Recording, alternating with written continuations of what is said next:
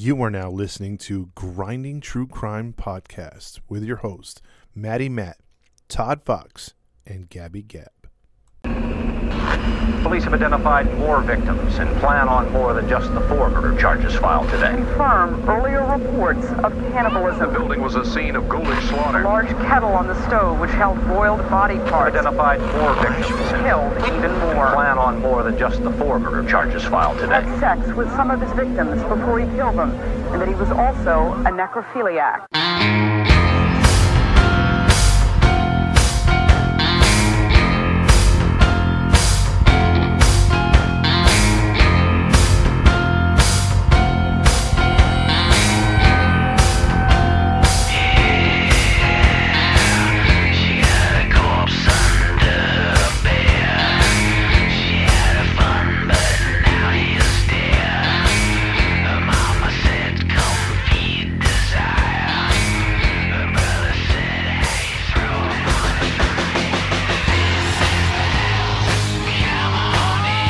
Hey, hey, hey! Welcome to another episode of the Grinding True Crime Podcast with your host Gab. and Todd Fox. and today narrating will be myself, Maddie Matt. But before we get into the show, we want to let you guys know where you can find us. You can find us on Podbean, Spotify, Anchor, iTunes, Pandora, and Podvine, and also Zencastr. And for those listening to us uh, out of the U.S., you can continue to listen to us on Radio Public, Breaker, Pocket Cast, and Podchaser. I forgot to mention that we're on Facebook, Instagram, and YouTube. So go to those pages as well. Leave a comment on our page. Uh, just type in "Grinding True Crimes" and you can follow our page there. Subscribe to our page and leave a comment. We'll get back to you as soon as possible. I did it a little backwards, but it's okay. um, if you guys like what you hear, you want to support what we do and support our cause, you can uh, donate uh, to and download the Cash App app and uh, donate to uh, dollar sign grinding true crime. Or if you uh, want to on PayPal, just type in dollar sign uh, grinding true crimes. Listener discretion is advised because we do get into details that can be graphic for uh, audience. So listener's discretion is advised. And also, we were supposed to do the live last Sunday. Technical difficulties happened in, in the studios where Like- we couldn't. Well, not our technical difficulties. yeah, like literally the power and the freaking internet were out. So that was beyond our control. it was beyond our control. We was ready, but you know, nature said, "Hold these, hold these beers." Yep. So, um, Yeah, we showed up all groggy, but Yeah. ready to start. And Yeah. It didn't work out. so we we we apologize on behalf of Edison and all the other uh, electrical companies out there. uh, but we hopefully will be ready for this Sunday, and we're gonna do a double header. Uh, we're gonna be on for a couple of hours. Normally we do an hour show, but this time, you know, in honor of our missing last Sunday, we're going to do uh, a two-hour show exclusively on Podbean, starting at 9 a.m. Pacific time. Okay, so save your calendars uh, for that date. Uh, this will be this Sunday, uh, May oh, 28th. 28th. Thank you. so this Sunday, May 28th, 9 a.m. Pacific time, exclusively on Podbean. And um, it's going to be a two hour show. Also, call in, uh, leave a comment if you have a short story if you want us to talk about. Uh, when we go live, you can leave it in the comments and we'll talk about it. But before we get started, we wanted to talk about something. And Todd, I'm gonna let you start it off, Oh man. dear. Well, I mean, I ain't gonna take too long, but I'm just gonna say, uh, and and, and this is not to sound thin skinned because someone told me you guys sound like a little like you're a little thin skinned, but it's like okay, if you're gonna have criticism, I am open to criticism. I love criticism. It makes us better at what we do. Problem is, if you make it sound like all we do is laugh at the victims, which is never true. Mhm. If you've ever listened to a full episode through, you're probably brain dead if you think we laugh at the victims. Now, we've laughed at the goofy police, the witnesses, and but it's never in people surrounding the system, but never the victims. We've always been that way. And we always honor and respect the the story, but you know, we have our way of telling stories, which is like we interject our you know our views and our takes on the stories as we're talking with one another. That's why we get a lot of compliments too as far as how we present the story. Like if you don't like our story then if you don't like any kind of like laughing imitations whatever in these kind of stories then listen to dateline nbc listen to for 48 hours. That's your deal. You know stay away from our show because obviously you get triggered. And i think more apparent than on podcast form is youtube i mean good god I get, I get killed on youtube all the time i'm like damn go somewhere else then leave me alone and but like Todd said, we say this to say that we're not, uh, you know, people say we should have thick skin and stuff like. We're not, you know, sensitive to the comments and stuff like that. It's just, it's it's baffling when people comment on something that they don't know what they're talking about. Because we had one comment where they said, "Oh, you guys are laughing at the victim." No, we're not. We're not Never laughing have. at anything. never have We never have. We interject our own opinion. We have our own style. A lot of you guys like it. Some of you guys don't. And like Todd said, if you don't like it and it's not for you, and kindly listen to another show. I mean, that's fine. Yeah. I don't mind the criticism, actually. I loved it. And if you have something to suggest that you think would make our podcast better, hey, go for it. Yeah. We'll take it. But we're not one of those podcasts where we're telling the freaking news. Like, we're telling our story, but we are three friends chatting up, commenting on things. Like, if we get sidetracked a little bit and have a different conversation out of something that came out from the story or whatever it is, that's what we do. Like we're this. chill, we're talking about it. In our lives, if you show up, you will realize it's like talking amongst friends. We love it because that's why people love us. It's real, we're real, and this is who we are. We talk about crime because it's something we have in common. We all Mhm. like to do that, Mm-hmm. but we're still gonna chat it up. Mm-hmm. We're not gonna follow a script and just let me tell you the story, get your reaction, and we're done. Mm-hmm. yeah because For that's not fun.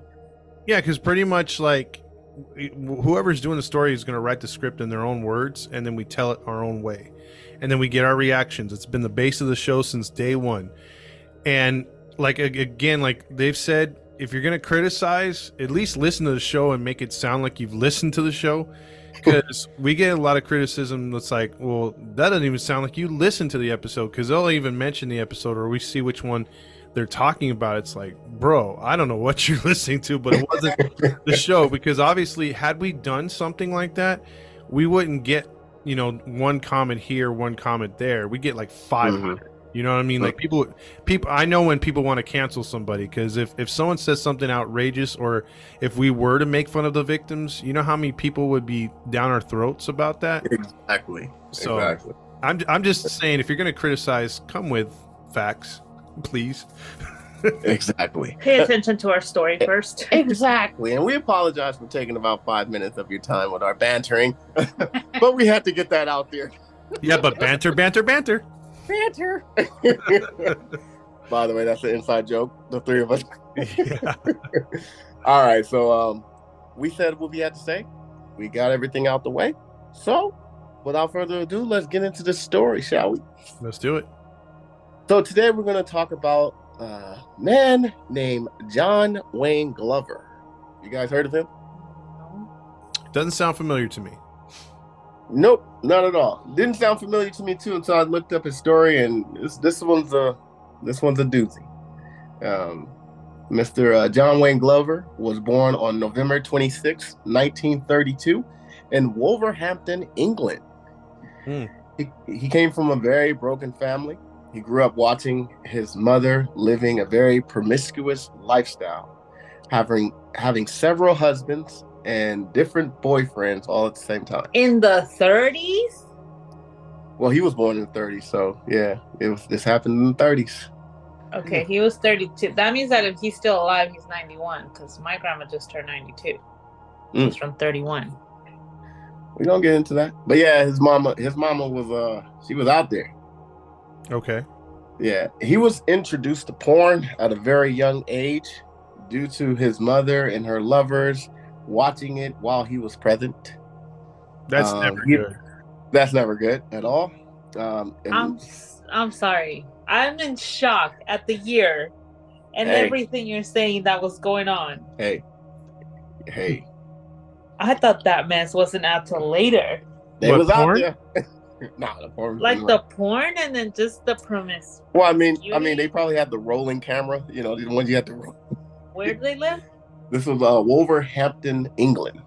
England. Hey, Hey, was it, England, was England it was getting busy back then. was it porn with subtitles like oh and like like like you would saw two like a couple coming together and then a black screen and it says Oink, you know hey man. Hey, who knows, man? um, this one, this one, this was this one right here. As a man, this one kind of got me. And so you know, he was introduced uh, to porn at a young age because his mom and his lovers would be watching it. And this one right here, he stumbled across some photographs of his mother in pornographic poses around the house. Ooh. Oh wow. Yeah, that a pretty sight. That is disturbing. How could she not be embarrassed to be doing posting all that in front of her kid?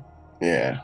so this Well- was this was in in Britain you said This was in England, yeah. England. Wolverhampton, England, yeah. yeah he was probably like hey mom can you put some pants on please you're too naked around Well- the house I mean, if you gotta live that life to make money and make ends meet, you know what? People do what they gotta do. That's fine, but damn it, can you just be a mom at home and raise your child without involving him? Hey, she was Lucy with it, Lucy Lucy. Oh, she was all right. Yeah. So those images that he saw would later come into play later on, later down in the story of the case. So the images that he saw of his mother posing. Uh, He had a hard time in school academically, failing in all of his classes, and by the uh, by and by 14 years old, he was already a dropout. well yeah Yeah, when you're, when you're thinking about math problems but all you can see is your naked mom I, I'd, I'd have a hard time in school as well I agree. I mean, the kid, the kid had it hard just on those things alone. well hopefully he Yeah. didn't have it hard when he was uh, You know what, Oh, man? I see what you did there. I'm I just see what you did there. I saw it coming. I knew it. that's So what she she. said Oh, that's what she said okay I'll Carry stop. on, Johnson. I'll stop. So by 14 years old, he was already a dropout, and he would get involved in petty crimes with some of the local boys in the neighborhood. Uh, some of these crimes uh, were, you know, petty crimes such as stealing clothes for himself and uh, taking handbags, and you know, stealing stealing uh, money from the handbags to buy himself food. He would get convicted for several of these petty crimes dating back to, uh, to 1947. So we're, we're jumping up to, we're jumping up in years now. Um, but since he was a juvie and it wasn't too serious of crimes uh, that he was committing, he would you know just get a little slap on the wrist. So, Mhm. As usual. well, I mean, it's a petty crime. I'm just saying, a lot. If, if he turns out to be the, the criminal here, a lot of times that's what happens. They get slapped on the wrist all the time for the stupid things they do. That's true. Now, later, he tried to turn his life around and he enlisted and served in the British Army. However, that stint didn't last long because once they found out about his uh, criminal background as a youngster and his convictions, he was dismissed from the Army immediately, Dang, caught up to him. caught up to him. So we're going to move forward to 1956. Uh, he's in his 20s now. John John's in his 20s, and he decided to uh, leave England because it wasn't the place for him anymore. So he migrated down to Melbourne, Australia. He quickly found a job out there working as a sales representative for a local food company. I think he was um I, think I, for, I forgot the food company it was, but doesn't matter. Um, now, I don't know anything about Wolverhampton, England, but I do know this: that no matter what state or country you're in, we all have certain areas and certain places in the neighborhoods that you just say, "Hey, don't go on that side of town." Correct? Correct. Because what's the old saying? You can't take you can't take the people out the uh, you can take the people out the hood, but you can't take the hood out the people. That's you know that true. old saying? Oh yeah. That was the case with John. Uh oh. because um, even though he got a new job and he moved to a whole new, you know, area, a whole new country, I believe, uh, in Australia, he continued to do his same old tricks. Mm. He was quickly convicted of two counts of larceny in uh, in Victory, uh, Victoria, Australia, and another conviction in another part of Australia. Uh, he got a conviction of for stealing in South Wales. So he had two different uh, conviction in two different areas. What was the first one? That was um, in Victoria, Australia. No, no, no. Oh, larceny. What is that? Uh, what what is it? Uh, stealing. Yeah, he was stealing. So now, for a few years, he was out of the spotlight mm, as far as crime goes, but we know that ain't gonna last long because this is a crime podcast, of course. Mm-hmm. So in uh, 1962, he was convicted yet again, but this time it was for something else. What do you guys think it was? Oh. Um, I would say if it was already larceny and theft, um, shoot, I'd say kidnapping. Okay, say kidnapping. What do you think? I'm thinking he's gonna try to rape somebody. Okay. Um, both wrong. Oh. Kind of right with you, but still wrong. um, this time he was convicted on two counts of assaulting women, Mm. two counts of indecent assault, uh, one of which caused bodily harm, and another four counts of larceny. Oh, he was headed in that direction. He was heading in that direction, but you know he still can't keep his hands to himself stealing stuff. So, after all these convictions, what do you think his sentence was? Something so stupid.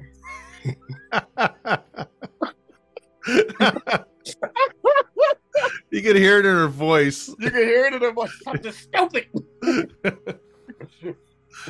Probation. Okay, what do you think? I would say he served like a couple months and then he was out. Okay, Todd is kind of right. I've never heard of this uh, con- uh, sentencing, but he was sentenced to a three-year good behavior bond, which is basically a restraining order. Oh, jeez. Yeah, What? it's basically. I looked it up. I've never heard of three-year so all good behavior got was bond. restraining from the people that he. If he assaulted? violated any of the uh, So yeah, that's probably restraining orders or whatever it, it was on it, he would serve jail. But he was on a three-year uh, good behavior bond, That's probation. pretty much. So I was right. Oh, you were right. now, um, remember earlier I was telling you about his mom and how she was loose in her ways? Uh huh. Mm-hmm. Well, that had an effect on John throughout his life, and he didn't get along with his mom, of course. In fact, he didn't get along with older women. Period. Oh no. Uh, eventually, he got married. Believe it or not, uh, he got married in 1968 to a woman named. Nah, I didn't believe the name, but it's true. Her name is Gay Rolls. Gay rolls? Gay Rolls. She was he was married to a woman named Gay Rolls, and uh, shortly after uh, they got married, they had to temporarily live with his mother-in-law, Mrs. Rolls. what? Got some butter for them rolls? you know what, man? Don't be so disrespectful, okay? I didn't name them. It just sounded hilarious when you said Mrs. Rolls. I hope her name was Mrs. Rolls. Um, now we already know he doesn't get along well with his mom, and now he doesn't get along with his mother-in-law. He hated living there, and which I can understand. It can be tough living with your in-laws, Yep. and he wouldn't hide his feelings at all. He was always moody, always angry, always in, uh, always irritated, fighting with his mother-in-law, and his wife started to see a side of him that she never seen before. And to make matters worse, moving on in some years, his mother, John's mother, decided to move down to Australia with him. Not with him, but near him Why? in 1976 so she can be closer to him. Oh dear, but he hates her. Exactly. So their relationship was strained until the day she died in 1989 of breast cancer. Mm. Yeah. I honestly thought you were gonna say she's gonna die of AIDS or something. Well, I, I, well, she died of cancer. Um, but later on that year, believe it or not, um, John was diagnosed with breast cancer, male breast cancer. Male Oh. breast cancer. Male breast cancer. I never knew that exists, but Yep, he I later know. on, he later on was diagnosed with male breast cancer. So he was feeling um, some type of way about that. That's What's got to be extremely rare because I Rare. I've never heard of that. I, me neither. It's not very common, but yes, men can get breast cancer too. I didn't know that. I didn't know that Yeah. either. But he he was diagnosed with uh, male breast cancer, so he he had cancer um, that same year. Um, ah, excuse me. No, um, his marriage with his wife didn't last uh, as well, and after 20 years of marriage, they would uh, later separate. Um, I think they were still legally married, but they just separated. Uh, with his wife taking the two kids, they ended, ended up having two kids, two daughters, and she ended up taking them down to New Zealand. So. Twenty years. Yeah, they were married for 20 years. So you would think this man lived, you know, he had a pretty tough life. All the things he saw his mom go through, you know, is, well, not go through, uh, what his mom was doing and, you know, petty crimes and all that stuff. He, he had a pretty sucky life. Sounds like it. Yeah. Um, however, he, he, he had some kind of positive light in a sense. Um, he used to volunteer at the senior citizen uh, society where he lived, and a lot of people liked him. They labeled him uh, uh, as a trustworthy and friendly person. They they loved his company.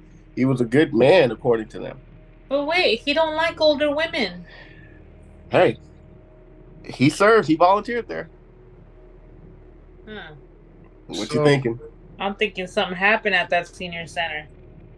I'm thinking he's working close to the, his enemy to get access to his enemy. And who do you guys think his enemies are? Uh, some old lady watching Jeopardy. Why did gotta be Jeopardy? I mean, I don't know. It just, it just sounds right. Maybe I mean- his mother-in-law is there. Could be. We'll find it out. Now, this is where things are going to finally take into place and why this is called a crime show. Um, I'm sure if they knew who John was, they wouldn't have labeled him as uh, a good, friendly person because now it's going to now it's going to be the the dates when I'm starting to label some dates there. Oh so man. Oh, great. it's gonna it's gonna piss you off. Um, now the first date I will have it's it's not a murder, not a murder, but it is something that will piss you off. Um, the year is still 1989. Uh, it's January 11th, 1989, 18, 1989. And 84 year old Margaret Todhunter was walking down the road. Where did was he get these hunting names? She was hunting you, Todd. Literally, her Yes, name is oh, she. Margaret Todhunter. Wow. Um, she was walking down the road um, where they were, and she was spotted by John. So he parked his car, and what do you think he did? oh, he took her and assaulted her, right? Okay.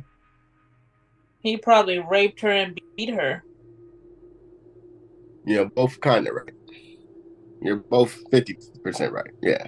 Um, he just he parked his car, crept up on her, saw his target, punched her straight in the face, knocking her down, taking all of her money out of her purse, which accumulated to about $209. Wow. Then later, he went down to uh, they had this. It's called a R, RSL club, um, which is an organization of former and current members of the Australian Defence For, uh, Force. So they had like a little military club there, So he went down to that club and pretty much just spent all the money that she took that he took from her and just pretty much left her there. Wow. Now the police investigated the crime and once again it is 1989 they don't have much uh, you know forensic cameras and stuff like that so they didn't have much evidence of who it was so they were some johnsons and they just labeled it as just a it was just a typical mugging with a little of little to no help hopes of finding the perp Explain yourself, Johnson. explain yourself johnson Well, there don't seem to be too much uh, pain on her. She'll be okay. She'll recover. But uh, they didn't steal her tea and crumpets, so it's not really a, a offensive uh, a penalty. That's pretty much what they did they just labeled it as a mugging and you know no evidence can't find the perp sorry ma'am so Poor lady. Poor lady. That is jacked up. yeah What year was this again? this was 1989 89. Oh, I mean, look, 89 if I you're was- gonna talk about this criminal and then eventually it's gonna get worse, then hey, at least this woman survived. She survived. Yeah, she survived. I mean, she. they're probably like, well, it wasn't too much. No harm, no foul. He'll be, o- she'll be okay. She'll recover. Let's go back to watching Benny Hill. what the heck? man? What the heck is that? Maybe You never- Morgan Pierce. So you, You never, you never seen uh, Benny Hill? no, No. Oh my god. Okay, just just Google Benny Hill. I'm gonna Google it. Yeah, because I, I don't know if I could play the, the music and it'll go through here, but I, I have it because the soundboard for the other show. But, Oh. uh, yeah, um, it, it's it's it's kind of hard to explain. It would take too long, and I'd go way off. Sorry. So go ahead. Okay, it's all good. Um, so we kind of saw this behavior, uh, dating back in 1962 when he attacked, uh, when he was charged for uh, assault. But the attacks starts to get worse, Mm. and now we officially have a date. Oh. And you know, when we officially have a date, you know what that means. Somebody died. Somebody did not make it. hmm And uh, just literally two months after the first attack, which was uh, this is now March 1st, 1989, John had just left the RSL club. He frequently went there a lot. And there he saw 82 year old Gwendolyn Mitchell Hill. She was walking down the street, minding her own business. And um, that's when John went to his car and grabbed a hammer, Oh. tucked it under his belt, A hammer. grabbed a hammer. And as he uh, got the hammer, tucked it under, he approached her from behind and was started to follow her. Um, he followed Gwen into the entry of a military apartment building. Oh wow. And as she was opening the door, he bashed her across her head from behind. Oh, man. Hit- Um, she hit he hit her in the back of the head, knocking her down, and he didn't stop there. He continued to bash her head in and bashing her body, causing several bones, uh, several ribs to break as she went down on the floor. So she was still alive when he was doing all this? Oh. He was beating her. Um, John fled the scene once he got her down, but before he fled the scene, he stole her purse. And guess how much money total was in that purse? A couple dollars. Yeah, I'm thinking the same thing. It's probably penny change. Just one hundred dollars. All that for a hundred dollars. He beat the crap out of her for only a hundred dollars. Two local schoolboys who were walking um, in that area found Gwendoline on the ground. Uh, later, the police and ambulance were called, and uh, once, however, as soon as they arrived, she died shortly after. What are you laughing at? The way I say ambulance? Yeah. I'm black, okay? Somebody get the ambulance. Ambulance. Oh, yeah, she was she was still alive when the two boys found her. So, but Oh, she was still alive. So she was alive when the two boys found her. But uh, once the police and uh, ambulance arrived, that's when she shortly died. So she must have suffered horribly. yes, she did. So we have a murder on our on our hands. And hold on, I left I lost my notes real quick. Uh, that was the first of several murders that we're to get into because uh, it doesn't stop there. Now, the police had no eyewitnesses or leads, and nothing concrete linked to this attack with the previous attack on Margaret Todhunter. And there was no forensic evidence was available, and um, so they they had nothing. Now, well-intended uh, intentioned neighbors believed that she had merely fallen, and um, Wait though, like it's an apartment complex. How does nobody hear this? It didn't say what time of the day or when it happened, uh, but he must have scoped out the area. I mean, he frequently would be in that uh, military area because it, it was like a club, you know. So um, Yeah, but he must have scoped it out pretty good. no offense, but how dumb are the neighbors if they think that she just fell? I mean, obviously, hammer wounds compared to falling. I get the cracked ribs and everything else like that um, from a fall from for an elderly person. I get that, but there had to have been a massive amount of blood with hammer Oh. shots. Oh, you guys want to hear something worse? Okay. There was blood, but those very uh, intense neighbors who were very enthused on finding out what happened to her, guess what they did? What's that? They cleaned it up. Yep. they washed the crime scene because they thought she just fell. So they they cleaned up all the evidence. They washed it down.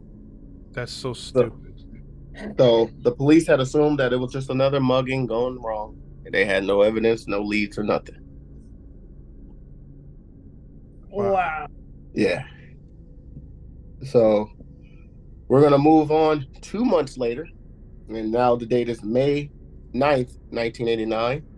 Uh, John was walking along a military road and uh, he saw 84 year old Lady Ashton. And she was a widow, a widower of an English Australian, um, Widow. a widow, I'm sorry, of an English uh, artist, Sir John William Ashton. And uh, Sir John William. John Ashton. William I love that. Oh my god. yeah, Quiet. so she saw him he saw her walking and she was on her way home um, and that's when glover uh, john put on a pair of gloves got himself ready and followed her into the foyer of the same apartment area where he attacked her once again with a hammer Again, how is there nobody around? again he's frequently in that area he oh knows the area well he started attacking her with a hammer he then threw her to the ground and dragged her into a rubbish bin where he repeatedly hit her on the head on the pavement. He started bashing her oh head on the pavement. Now. It's uh, at that time, John was actually being overpowered. what do you mean overpowered? She was she was fighting back. She was fighting back. He he was being overpowered. Uh, he was bashing her, but she was fighting back. It wasn't until he fell on top of her and started to hit her head even more so on the pavement. So he literally got on top of her now, started grabbing her and started bashing her head in. Oh, that's horrible. After she was knocked out unconscious, John removed her pantyhose and strangled her. Jeez. he placed um, he placed her uh, her walking stick and shoes at her feet. Then he left with her purse containing, once again, only a hundred dollars.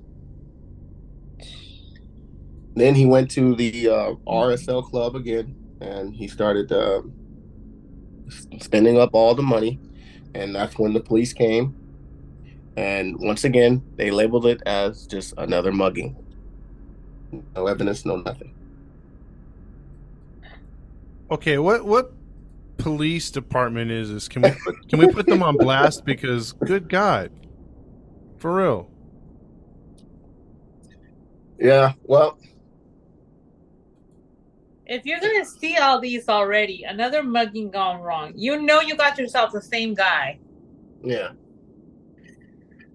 Well, that's what the people thought. It was just another case of a mugging.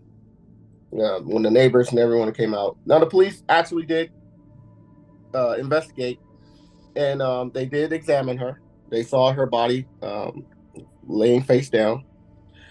Um, a pool of blood was around her head. The pantyhose was strung so tightly around her neck that it cut through the skin. Oh. oh, Her bare legs were crossed and her arms were placed on her side. She had a thin trickle of blood running out of her mouth.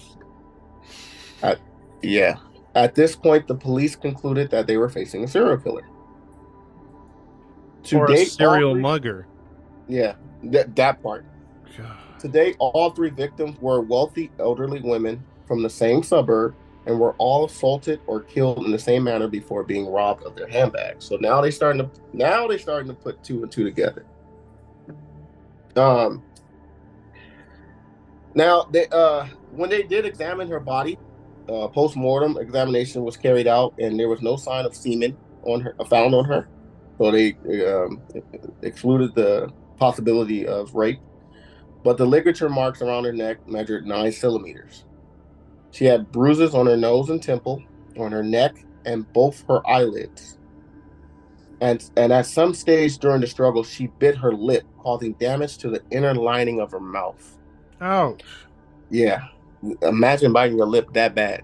I mean, he was banging her head on the concrete. Mm-hmm. She also had a wound on her cheek, which was open, which was an open cut that had a small uh, abrasion, which was a few centimeters away. Uh, well, she had a, a open wound on her cheek, so she must have bit down on her cheek really hard as well. Um, they noted that she still had her diamond ring, so once they uh, saw that, they they didn't label it as a. They they suggested that the killing wasn't for money, but um, that's what the examiners uh, mentioned. So he had further offenses prior to, uh, well, after this. It wasn't murder, but he did also have uh, offenses as well. On June 6, 1989, uh, John molested 77 year old uh, Marley Mosley at a retirement home in uh, Belrose, Australia. That's Um, where he worked. no. It's not. The victim had reported to a hospital staff and police that a man had put his hand under her nightgown, but that she could not remember what the man looked like. So that was another incident that he had. It wasn't a murder or anything. Uh, a couple of days later, on June 24th, 1989, uh, he visited the Caroline uh, nursing home in Lane Cove, where he lifted the dress of an elderly patient and fondled her buttocks. How is he getting into all these places? I want to know that.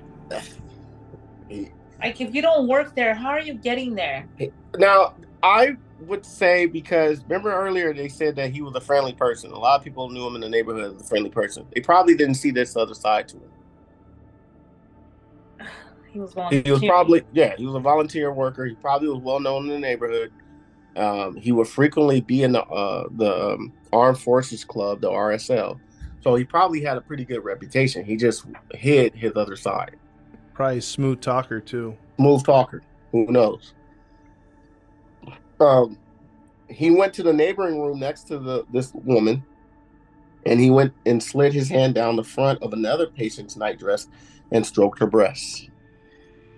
The woman cried out for help, and uh, John was briefly questioned by the staff at the hospital before leaving. Nothing happened.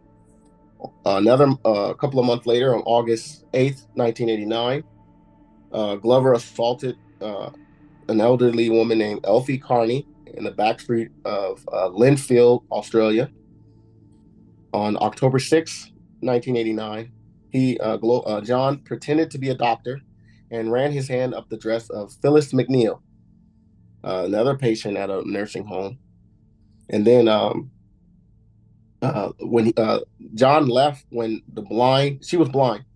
She she he left when she cried for help. And at the time, John was apparently never suspected of it or identified as being reasonable uh, for the molestation. That's messed So- up, dude. Yeah. Is he attracted to these old women or he's trying to get back at older women by making them suffer one way or another? We'll get into it. That's a pretty good question, honestly. It is a good question because I mean, his mom, you know, she was an older woman, and um, you know, he probably has that thing embedded in his head. Um, the- another prior attack uh, that didn't um wasn't murder. Uh, another attack on uh, October 18, 1989. John followed an 86 year old woman named Doris Cox down the road uh, in her retirement village and um, she uh, in a secluded stairway at the front of the house he attacked her ramming her face into a brick wall where she fell Oh. although she did survive the assault she was not able to provide a clear description or relocation of the event probably due to her she had dementia and according to her the attacker was a young man possibly a teenager or skateboarder so they never Yeah, never fit so they that. never fit the description, and he was scot free from that one as well. So those were some of the prior offenses he committed prior to committing uh, some of this murder. Uh, and as I continue, because the next victim wasn't so lucky. On November second, nineteen eighty nine. John approached a 78 year old woman named Lane Cove. Um, I'm sorry, named Dorothy uh, Bennick uh, while she was walking home in a quiet back street just off the road of Lane Cove. I'm sorry. And that's when uh, Danny engaged, I mean, John engaged in, uh, in the conversation with her and offered to carry her groceries home for her. So he was trying to do a good deed, but little did she know he had bad intentions. Ugh. So the woman um, agreed, and she invited him inside his her house for a cup of tea. That's when uh, John declined the tea, but um, excuse me. Uh, as he uh, declined the tea, he went down to the main street and he passed another old woman, then assaulted her from behind. This woman was 85 year old Margaret uh, Margaret uh, Pahood. Wait, so he didn't do anything to? He didn't attack the lady, but he attacked this other woman named Margaret Pahud. So he does a good deed. He does a good deed. It's also an older woman. It's also an older woman. She's 85 years old. He's in her house She's in. He's in her house. and does not, And do, does anything, not do anything. Does but goes anything. out to find himself one to harm. I guess The she was. I guess she wasn't old enough because um, this woman was a couple of years older, and R two, she wasn't an easy target, uh, but this woman was, and um, she was on her way home from grocery shopping, and uh, she was hit in the back of the head with a blunt instrument, more likely the hammer. Uh, and that's when she collapsed, and he struck her again on the side of her head. And that's when John rearranged her clothing, her shoes, and her walking stick, and took her handbag and left. Again, nobody saw the attack. Okay, it's hard to think that all these elderly women are out there just walking in the street at night. So this all has to be happening during the day. And nobody has ever seen him do anything. No. See, this, this sounds like one from Japan, or Mhm. I think it might be Korea, where they have video cameras of it. It's happened within the last what eight years, Mhm. and and they they've caught the the criminal on camera several times, and he does the same thing. He just attacks elderly women. He's killed like a dozen, and they don't know who he is. Sounds very Yeah. familiar, but without. It does sound very familiar. Yeah. yeah. Um. So nobody saw the attack, and once again, uh, young school. This time, a young schoolgirl found her body, and but at first she thought it was a, uh pile of clothing dumped in the wa- uh, roadway. How traumatic. Yeah. What do you think happened next, though? What do you think happened next After that attack, after that attack? Something happened yet again involving the neighbors. What do you think happened? They probably, they probably found some more evidence or or found another body. Mm. Somebody saw him pass by, maybe. Mm-mm.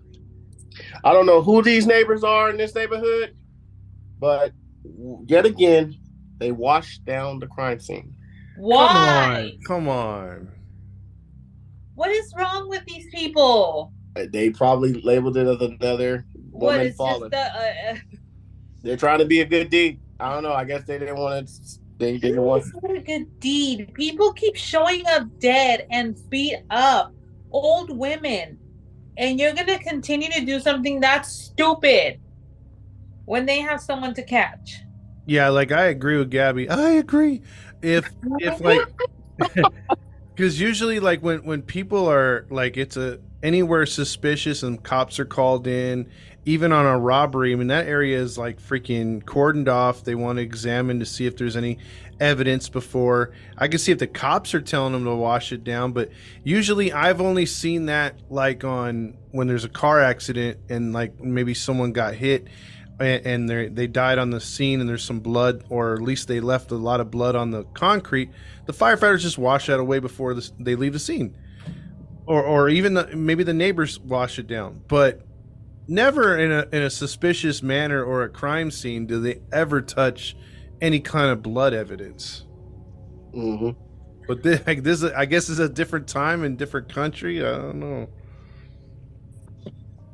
Ah, They're me on the street trying, trying to clean up right away. yeah. So, by the time the uh, police and ambulance arrived, um, there was no evidence, um, and, and once again, he got away with it. And this time, he stole money from her purse, as usual, and it uh, uh, equi- uh, equal to three hundred dollars. Mm. So he's just killing What it. did you think at this point, though? Like, why haven't they announced this? Why hasn't it been on the news telling people, be careful, elderly women do not go out unaccompanied, stop carrying money in your purse? Like, it's been way too many, and nobody's warning anybody. yeah Well, this next victim, he finally gets labeled. Uh, he finally gets a label, and people are on alert now because this It next, takes that many? That is that is. yeah, it, it takes less than 24 hours for him to kill his next victim. The very next day, November 3rd, um, of ni- 1989, 81-year-old Olive Cleveland, uh, she was the fourth victim by the new labeled Granny Killer. Mm. John had struck up a conversation with Miss Cleveland while she was sitting on a bench outside of the retirement uh, village where she lived in the suburb area. And as she was conversating with John, they had their conversation, she got a little uncomfortable. So she, she decided, hey, you know what, this conversation is a little, it's too much. So let me get up and exclude, excuse myself. So as she proceeded to walk away and go inside the, her building, the main building, that's when John got up, grabbed her from behind, and forced her down a ramp into a secluded area where he would hit her and repeatedly punch her in the head, banging her into the concrete before removing her pantyhose and tying it tightly around her neck, strangling. her.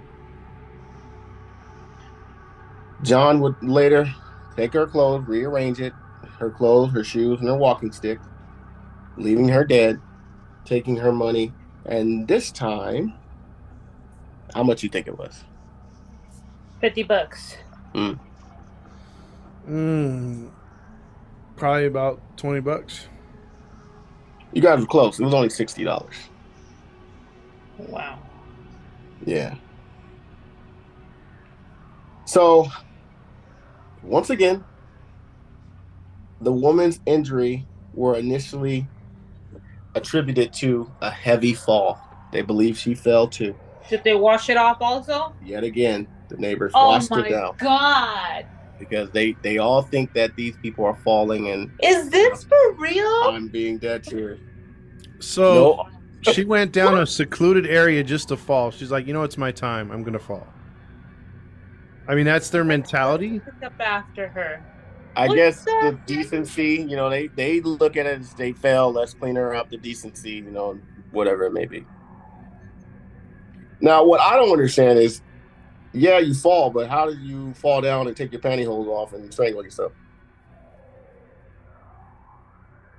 Well, You I know. mean, when, whenever I fall, I, I always wind up waking up with pantyhose around my neck. I, I don't understand why, but they get there. I mean, Yeah, yeah. That, this that- is what I mean by not making this public, by not announcing anything. Like, do not touch a person if you find them. Do not touch the crime scene. wait, 24 hours prior, though, though, you said that they said it was a granny killer out there. And then this one, they're like, well, it's okay. Just wash down. The main thing we need to worry about is keeping the streets clean. We'll, we'll investigate the body. We got to get the body off the ground. We got to wash all the nastiness off the floor. As soon as we clean up, then we'll investigate. Is that their mentality? Good. seems like it. Jeez. Seems like it. Ah, so now we're gonna move up a couple of days, a few days later. Now we're going to November third, nineteen eighty nine. All happened in nineteen eighty nine. Wait, that's the same day. No, this, I'm sorry, November twenty third. Yeah, nineteen eighty nine. And See, I'm paying attention. I see. Thank you. Uh, Glo- uh, John was sitting in the um, uh, uh, uh, a hotel, and he saw a 93 year old widow uh, named Mariel Falco- Falconer uh, walking opposite side of the hotel. John returned to his car once he saw her, parked opposite side of the, the police station to retrieve his hammer and glove. Wow. the police station. opposite of the police station. Okay, fine. Yes. What the? What's Siri. he followed. take it off? He followed Mariel to the exterior uh, exterior of her home. That's when he quietly moved up behind her while she was partial as she was partially deaf, she couldn't hear, and she was blind. And so he crept up on her, and as she opened up her front door, he put his hand around her mouth before repeatedly hitting her around the head and neck with the hammer. When she fell to the ground, John began to remove once again her pantyhose, as he'd done with the other victims. Um, she was knocked out unconscious at that time as he was hitting her in the head. But as she was uh, as he was uh, starting to um, strangle her, she gained consciousness and she started to cry for help. And that's when John decided to hit her several times with the hammer, finally knocking her out permanently. Jeez. Tell me somebody heard this one. Let me get to it. He removed her undergarments and used them to strangle her to finish her off completely. He searched her purse and the rest of her house for valuables before leaving again with only $100. He started to rearrange her clothes and rearrange her shoes as he always do. The following afternoon, the body was discovered by a neighbor who entered the uh, room using a spare key. And um, this time, the crime scene was left undisturbed, and investigators were able to collect forensic evidence, including bloody shoe prints. Now, this time, a neighbor finally saw something and described the suspect as a middle aged man, partially uh, portly and gray haired. And now they have a $250,000 reward for anyone who has any information on the killer. So this time they didn't wash it down. Sounds like it. Yeah. Oh gosh. So what are you guys thinking so far? I'm thinking Dr. Phil got in there finally and got these Johnsons to actually do their job. Like, like, hey, now, guys, we can't be keeping having these old women being murdered in the streets now, can we? We need to actually solve some crime. Oh, what about you, babe? I'm pissed. I don't understand. the stupidity of people. Like, if they had just left things alone, maybe at some point they would have already gotten some damn close to proving who the hell this person is. Or at this point, it's like it's happened so much. Set him up. The hell are you waiting for? Like, set him up. You know he's looking for women walking alone in their elderly years to rob them. Dress her up like these women, put her in the street, and be ready to catch this mofo. Mm. What is taking so long? Oh, let's investigate shoe prints now after all these women have been killed. Mm-hmm. Yeah. All right. Well, things are going to start shaking up a little bit. We're going to the next year. Uh, two months later, it's January 11th, 1990. And finally, the police are onto something. Only took that long. Yeah. On January 11, 1990, John had visited another, um, uh, he was visiting a hospital down there. And um, he usually goes to this hospital a lot because, once again, he was a sales representative for a food company and he usually uh, went down there to sell his food. So he was known around there. And so he was in his work uniform and he had a clipboard and he entered the hospital, uh, I guess portraying himself as, you know, this clean cut guy. Um, uh, and he went inside an elderly woman's room who was a advanced cancer patient, 82 year old Daisy Roberts. John had asked if she was losing uh, any body heat. So he's starting to talk to the nurses and stuff like that. So he asked the lady, um, uh, asked the nurse and stuff, hey, is this woman losing any body heat? You know, what's going on with her? So they tell her, you know, she's a cancer patient and this, that, and the third. So he goes into the room, and that's when he pulled up her nightgown and touched her in a indecent manner. Um, she starts to panic, and she called out for help, and that's when a nurse found John in the ward. Uh, when the nurse confronted John, he ran, he ran away, and the nurse was able to record his car registration number and notified the police. Good for her. The hospital staff were able to identify and name him because once again he was frequently go there to drop off food for his, his job. So they knew who he was and they labeled him. They identified him. And a week later the police returned with a photograph of john in which the both the nurse and the patient positively identified him. Ugh, about damn time. now although this was a significant breakthrough the hospital assaults were not linked to the murders nor reported to the murder task force for three weeks oh dear. I mean, how many how many perps are out there that are assaulting elderly women? So I mean, like you're looking for pretty much one guy.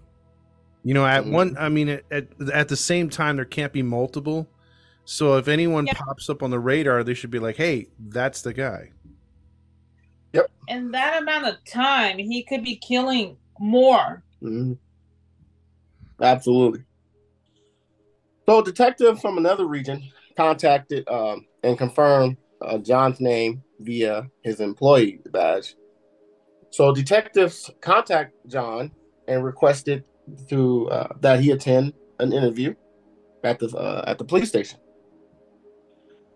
However, John failed to re- uh, report, and so by him failing, the police decided to go to his home and inform him that um hey you know what's going on? We was trying to set up something so what's what's happening?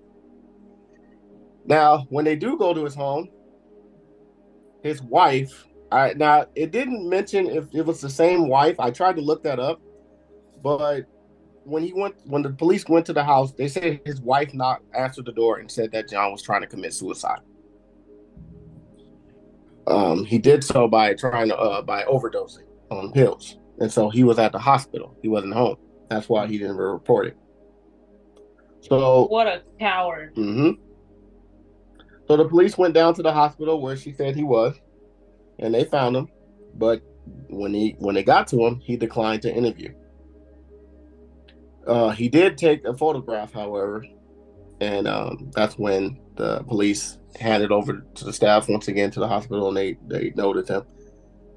And um, the he uh, the police notified the staff that um, they're going to have him on suicide watch. So now that they have a suspect, they kind of keeping their eyes on him. Well, yeah, he's trying to kill himself for a reason. He don't want to get caught. hmm So eventually, um, he was interviewed. John was interviewed uh, over the nursing home assault, and he denied all the accusations. So police had limited evidence and decided to not to question him over the murders. So um, Limited evidence. they had limited evidence. They couldn't really pin it on him, so they didn't question him about That's the murder. limited evidence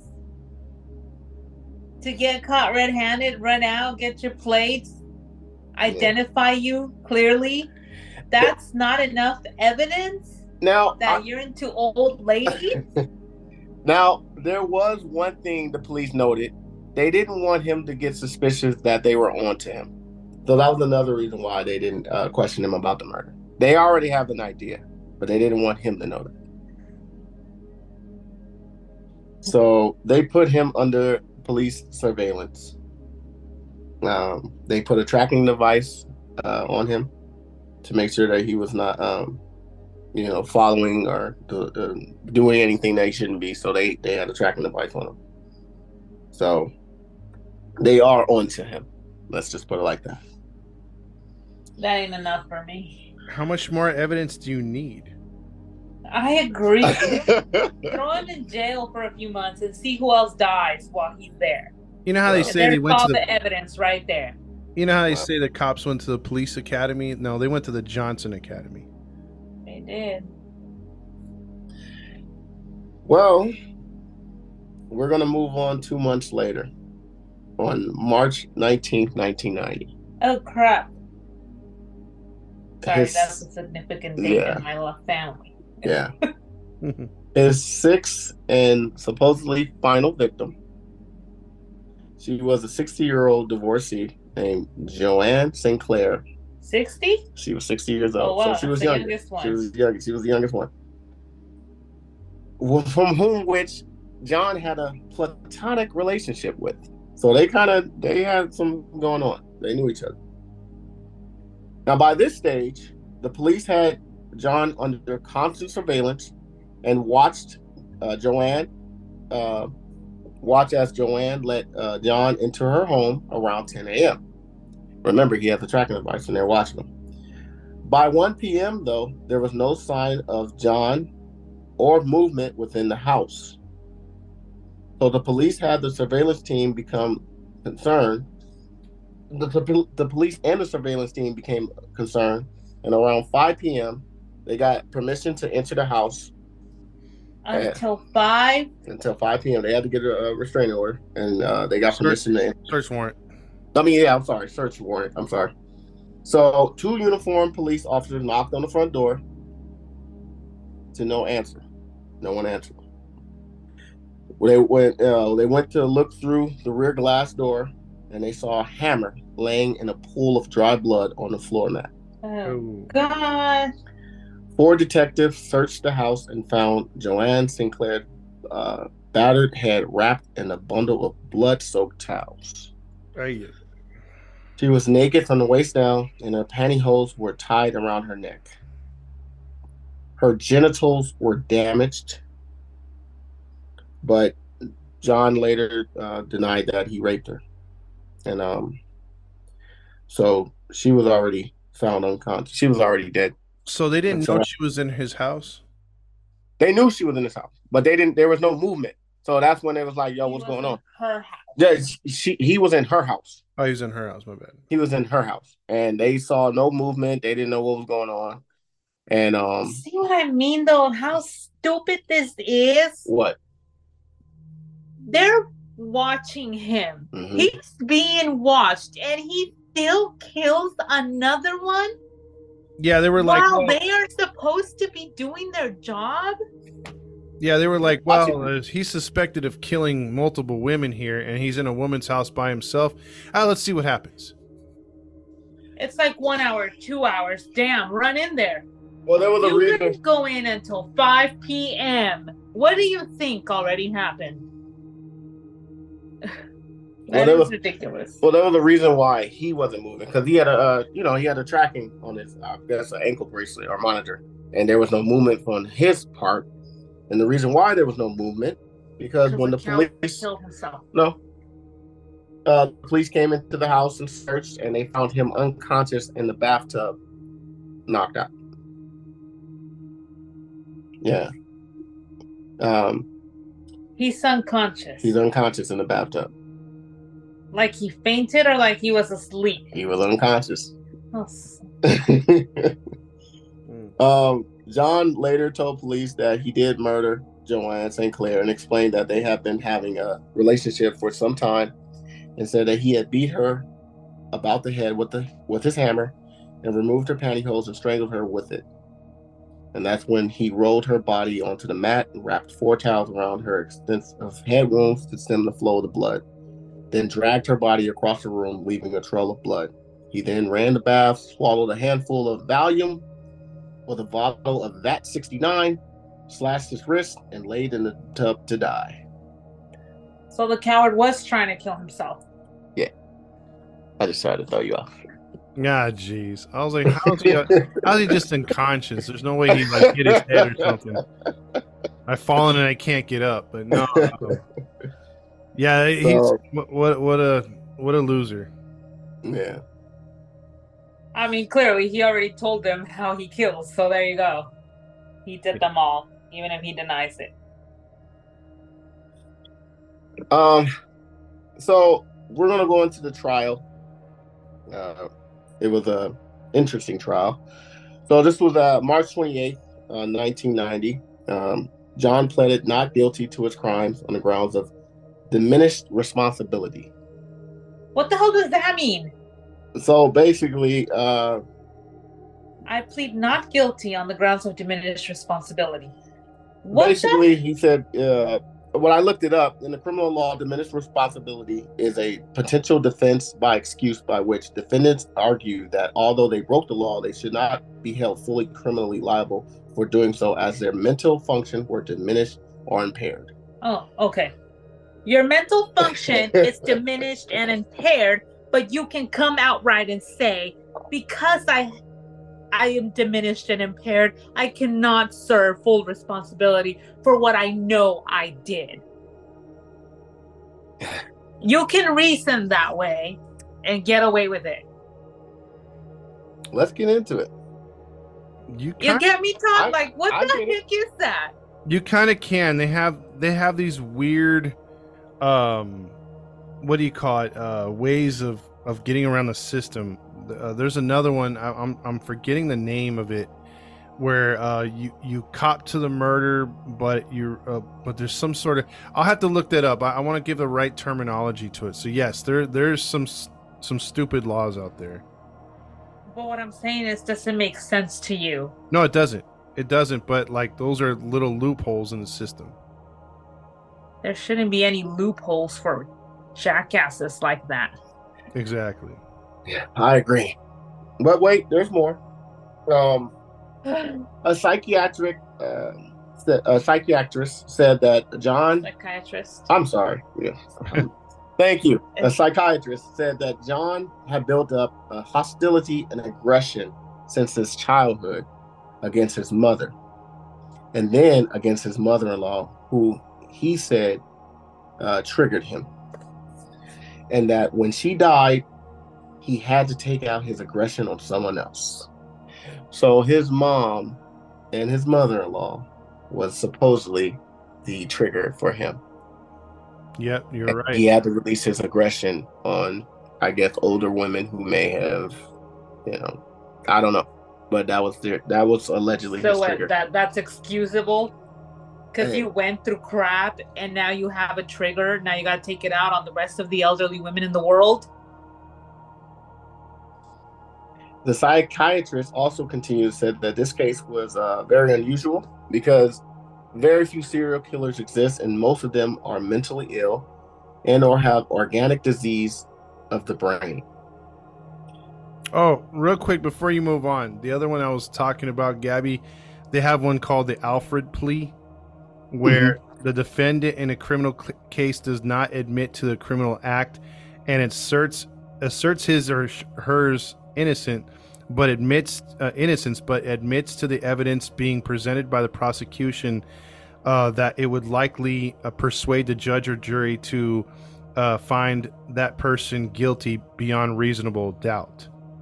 So, yeah, that, Wow, are you serious? yeah, that that's been What used. the freak yeah. is that? I didn't do it. But here's the evidence. Yeah, I admit that. The evidence is there. The evidence is right. But I didn't do it. Yeah, I'm innocent, but eh, boy, if they use that evidence, I'm screwed. Judge Wow. is like, okay, Who comes up with that crap? Sounds very damn good lawyers. That's what I'm saying. Oh my god. Wow, interesting talk. Yeah. Interesting. Um. However, they come to the conclusion that John was sane at the time of the murders. However, his uh, psychiatrist said that John had severe personality disorders. So they were trying to push that. The psychiatrist was trying to push that he had mental illness and that he had disorders. But when they studied him, it showed that he was sane the whole time. Look, I know people in this world with borderline personality disorders, okay? And they're not out there killing and hammering the heads of elderly women because they're mad at their mom. Yeah. He's no excuse. Period. Yeah. The the main prosecutor maintained maintained that John was aware of his actions when he killed. He was also planning what to do with the victim's money and also took time to clean the hammer with acid. So John was um it says John was impotent and had no interest in sex. So tying the pantyhose so tightly around his victim's neck was to make sure that they were dead. So at the same time, trying to trick the police into thinking that this was a work of a sexual motivated killer by, you know, rearranging the clothing and doing all that stuff. So that's what the prosecutors are pushing. That he knew what he was doing, and I agree. I agree. If you're insane, you ain't doing all that. You're just gonna snap randomly. You're not Mhm. planning it. Now, here's the plot twist of why he was taking money. It said that John was addicted to poker machine. So he felt that the easiest way for him to get money was simply to do what he knew what was best at a young age, which was stealing. And he also knew that these women were easy targets. And he also knew that they had money because he would scope that area. So, in order for him to feed his addiction, he did what he did best, which was stealing. And he also let out his aggression on the people that he hate most, which were older women. Yeah. I wonder if his mom ever did anything to him. Um, I don't know. That's a good question. That, that- that's a really good question. Possibly, or maybe the uh, many boyfriends or husbands she had. Possible. You know what's So- crazy is it's just the fact of the whole. I mean, it had to do something with it because it messed him up completely to get out there and want to murder these women, and then possibly, in my opinion, I mean, I'm no doctor, no Doctor Phil or nothing, but I will say that fact that maybe. Are you- Dr. Todd? well, I'm a I'm a doctor only on Facebook, but um, uh, but but I think I think what happened here too is he was probably traumatized in what he saw, and as his mom got older, he probably started to see even more of her naked, and he just he couldn't get a, his willy wet for nothing because he wasn't looking to score. That just repulsed him, you know, like like so yeah, I mean, I could totally see what Matt's saying, how he rearranged the clothes and try to throw the police off. So, like, if he tried to come with a whole "I'm insane" thing, it's like, no, no, no. You knew exactly what you were doing. You were planning things out. It's no, the dude's guilty as sin. Oh yeah, and um, they knew that. The judge knew that. That's why they um, delivered the guilty verdict. on Mr. John Glover, and he was sentenced to. Uh, he was sentenced to. Uh, I believe he was sentenced to life in prison. Didn't really say, but he was held in a maximum security prison cell for where he was to serve the rest of his life. Now, here's where things get interesting. Oh no. In May of 2005, John had collapsed in his cell and was placed on suicide watch after telling prisoners, uh, prison officers, that I've had enough. I want to kill myself. And he was examined by mental health review team and monitored by closed closed circuit television. He was also given medical examinations as follow up to the two cancer surgeries he had undergone the year prior. So, what do you think happened next? First, I'm gonna tell you what I think should have happened. Screw the surgeries. Let him suffer. You are. You are. Yes. Well, he had breast cancer. So there's people dealing with cancer who cannot afford treatments who are not out there killing people. I agree. That's true. Why does he deserve free surgeries to save his crappy life? I agree. You guys, you want to chime in, Tom? I'm look, I'm with her. I don't understand why we give these prisoners any kind of special treatment. Like some of them get like better cancer treatment that taxpayers don't even get. Uh, some of them get uh, transplants, you know, that others have to wait on long lists for. Um, you know, there are some are a lot of cases where they don't, but there's so much more that get privileged care, and I don't think they should. I think if if they do, you know, cancer sucks for anybody. But if you're a, a criminal, you're convicted, you're without a, beyond a shadow of a doubt guilty, and you've murdered and taken lives yourself. By far, whatever comes to you comes to you, and you know what? If you've got to suffer through it, I even go as far as to say, don't give them any pain meds. Let them suffer Mhm. for that crap. Let them suffer for that. Yeah, yeah. I'll give you that. Yeah, they've Wow. contributed nothing to society, yet they take everything. C- correct. Correct. Correct. I'll give you that. So that was May 2005. Just a few months later, on September 10th, 2005, John was found dead in his uh, maximum maximum security prison, and um, they pronounced him dead at 1:25 p.m. And the reason was he hanged himself Oh, jeez. at 72 years old. They found him hung and confirmed him dead at 72 years old. So the coward didn't even serve out his uh, sentencing, sentencing fully. He took the easy way out. Of course. Now, this was interesting because um, it says here he made a confession sketch. It says days before John killed himself, he handed his last outside visitor a sketch of a park. That's where John pointed out two pine trees in the image. And in the middle of the right palm tree, the number nine could be seen between the leaves and the branches. The number nine is said to either represent the total number of murders or the numbers of unsolved murders committed by John. So there's other possible victims. He probably buried them there. We'll never know. Oh, So there's an interesting twist to this. And they have the victims who they believe may have been involved in murder. Well, they were murdered, but they don't have the uh, evidence. But um, they think John was the perp in the murder, and so um, they and they all were older women as well.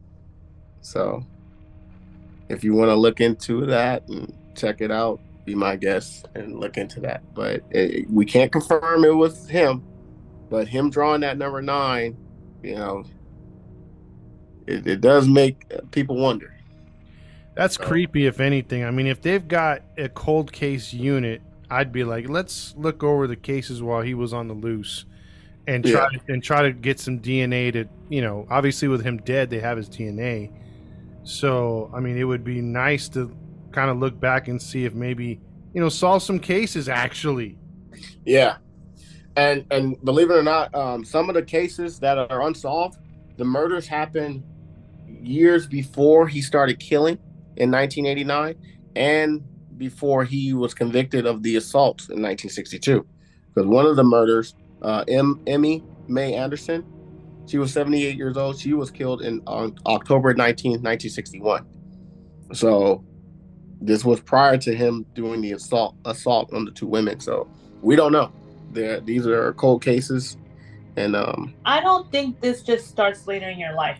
No, I agree. You've always been a thief and you always trying to have money. You have this addiction going on and this hate toward older women. This didn't start at that age. yeah, It was long before. So I can absolutely believe that he's responsible for a lot more women. yeah.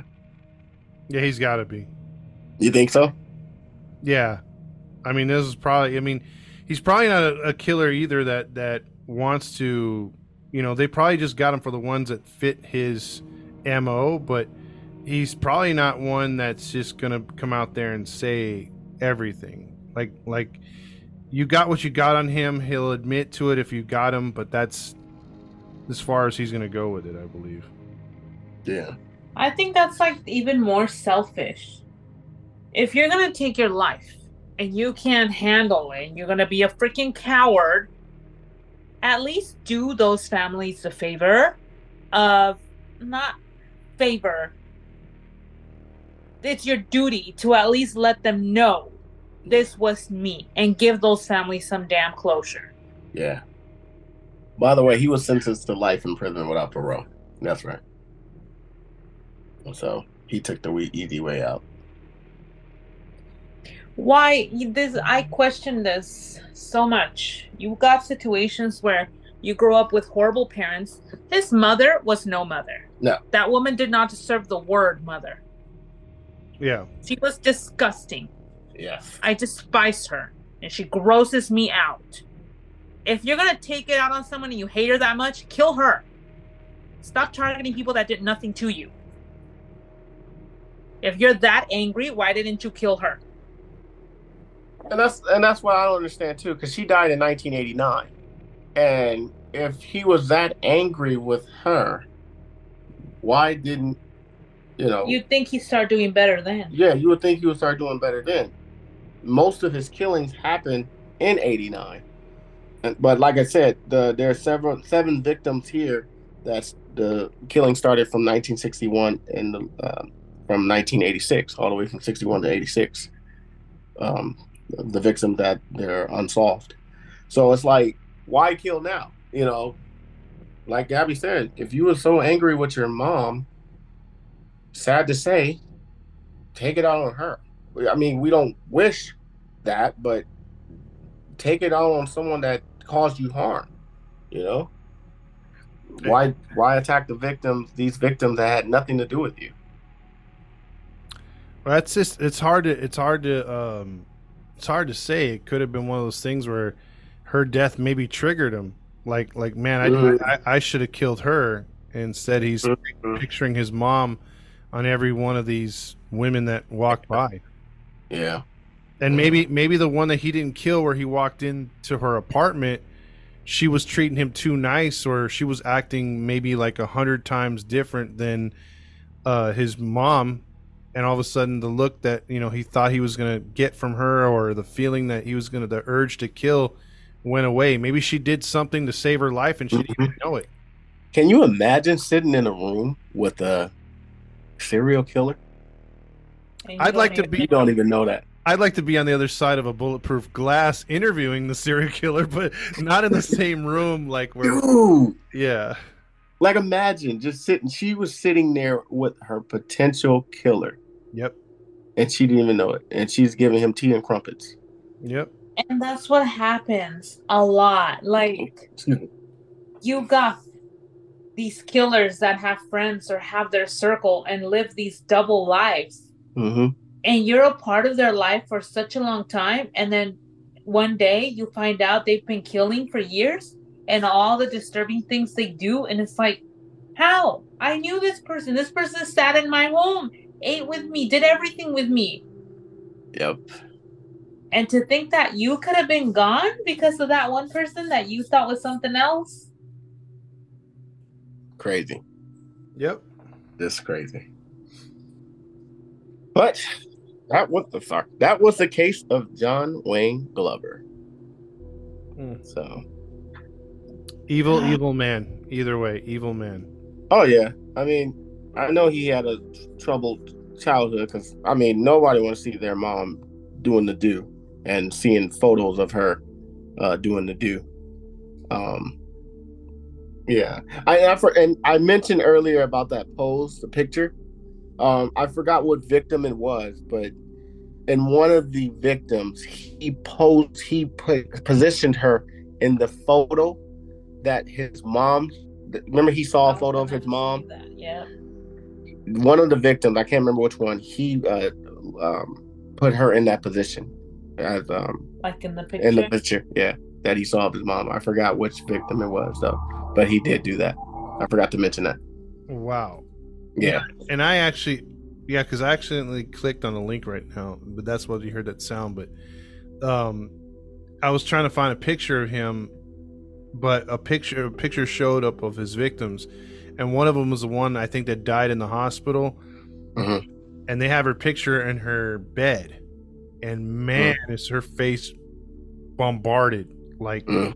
he worked her over, dude. I can't Yeah. believe they have the picture online. Yeah. It- yeah. I saw some pictures too, and it was nasty. If you guys want to look it up, if you want to the- stomach it, pointing out that he posed her like the mother in the photo, then yeah, he was definitely taking out all the anger, imagining probably that he was doing that to her. yeah, yeah. But some, still, of, some of these women look fairly the same too. That's that's the thing I'm getting out of it. hmm They they kind of resemble each other. You know, at least at least three or four of them do. so he probably had a target of who um, and what they had to look like. And I'll be honest, one of the sketch artists uh, got the picture very uh, close to what this dude looks like. Yeah, So it's an interesting case to look up too. If you want to look it up on your own and see the pictures, it's very interesting. yeah, Yeah. So I don't know if I want to go to bed with those images. I'm yeah, don't you don't want to you don't want to look it up now. Yeah, because they do show uh like Todd said they do show uh photos of the victims. God, his mom. Yeah, dude, his mom does look a lot like a few of the victims. That has to be behind it. That it. had to be. That yeah. has to be. Dude, that's twisted. He blamed her too for not being able to get it up. Yep. I just think he just hated them because of what he saw. You know. Yeah, but you're gonna go through all this and be a coward and take your life? Then why didn't you do that prior? If life was that crappy, why didn't you take yourself out a long time ago? You would have saved a lot of people a lot of pain. I guess you want to take people out with him. Um, Yeah, it's almost like the school shooter type thing where it's like, Yeah. yeah, I want to be famous. Let me do this. yeah. That's their way of being famous because they're they can't do anything else right because they're pathetic. Yep. Note to self to you women out there: if you see somebody with the name John Wayne, run away from him because there's John Wayne Gacy, and now there's John Wayne Glover. There's been a So- lot of John Waynes that are. There's been a lot of John Wayne, so if there's a John Wayne out there, you better run five miles away from that man because uh, he might be potential. Or I would just say, in a nutshell, no matter what age you are, and this even goes for young boys too, but mostly women, young uh, girls, young, and then unfortunately grandmas as well. Always be accompanied by somebody. I mean, you have a lot of nut jobs out there that that'll do something, you know, and and they look for s- solo targets. Yep. So Yep. just be careful. Just be careful out there. Even in the surroundings that you're used to, because uh, somebody could be watching you too and keeping a note of, you know, what do you do every day and who's around. So just be careful. You never know. Exactly. Well, that is the story, and uh, took longer than I thought. That's a good story. But- but it's a good story though. Um, so we want to thank you guys for listening to us. Um, before we go, we want to briefly uh, let you guys uh, know where you can find us. Once again, go on Facebook, Instagram, YouTube. Just type in "Grinding True Crimes." Follow our page, like our page, leave a comment on our page, and we'll get back to you as soon as possible. Listen to us on Podbean, Spotify, Anchor, iTunes, Pandora, Podvine, and Zencastr, and as well as those outside of the public. I mean, outside of the U.S. Radio That's- Public, Breaker, Pocket Cast, and Podchaser. So, um, this has been your host, uh, Maddie Matt, along with. No, Gabby Gab. Oh, I'm sorry. This has been your host, Gab, Gabby Gab. along with Judge Fox and Maddie Matt. We are signing off. Toodles. Peace. Oh, y'all, y'all come back now. You hear? All right, Goofy.